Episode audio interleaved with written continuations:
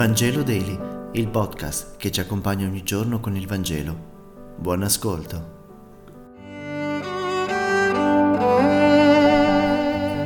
Martedì 13 settembre. Lettura del Vangelo secondo Luca, capitolo 7, versetti 11 e 17. Gesù si recò in una città chiamata Nain e facendo la strada con lui i discepoli seguivano e con lui una grande folla. Quando fu vicino alla porta della città, ecco che veniva portato al sepolcro un morto, figlio unico di madre vedova, e molta gente della città era con lei. Vedendola il Signore ne ebbe compassione e le disse, non piangere, e accostatosi toccò la bara. Poi disse, Giovinetto, dico a te, alzati. E il morto si levò a sedere e cominciò a parlare, ed egli lo diede alla madre.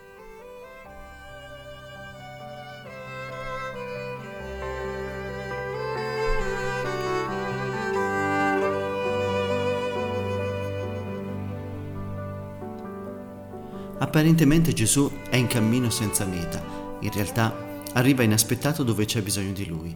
La sua misericordia è calamitata dalla nostra miseria. Gesù che vede, si commuove e si accosta alle persone morte o sofferenti. È l'immagine del Dio misericordioso, che sente compassione per l'uomo, suo figlio perduto. Questo fatto, raccontato da Luca, ci richiama due episodi dell'Antico Testamento, quello di Elia che restituisce la vita al figlio unico della vedova di Sarepta e quello di Eliseo che risveglia dalla morte il figlio della Sunnamita.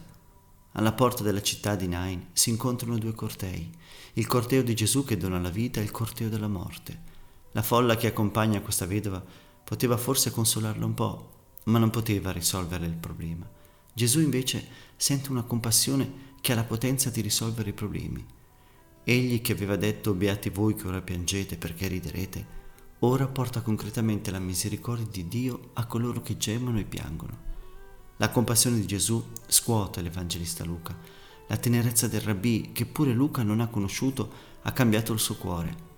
Dio, dunque, prova dolore per il nostro dolore, dona vita alla nostra morte, si accosta alla bara dei nostri fallimenti e del nostro sconforto e ridona vita.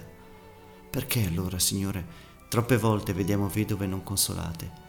Figli non restituiti, tombe che rinchiudono la speranza dell'essere umano. La resurrezione del ragazzo ci scuote nel profondo e ci fa sorgere anche molti dubbi. Perché non accade sempre così? Perché troppi genitori continuano a piangere inconsolabili la morte di un figlio? Non ci sono date risposte, ma solo l'indicazione di un Dio compassionevole, che non darà spiegazione al dolore, ma lo assumerà e lo porterà con sé sulla croce, fornendo la speranza debole ma irremovibile, di un Dio che salva e redime ogni dolore innocente, dandogli una prospettiva diversa. Grazie per aver meditato insieme e se questo podcast ti è piaciuto, condividilo con i tuoi amici ed amiche. A domani.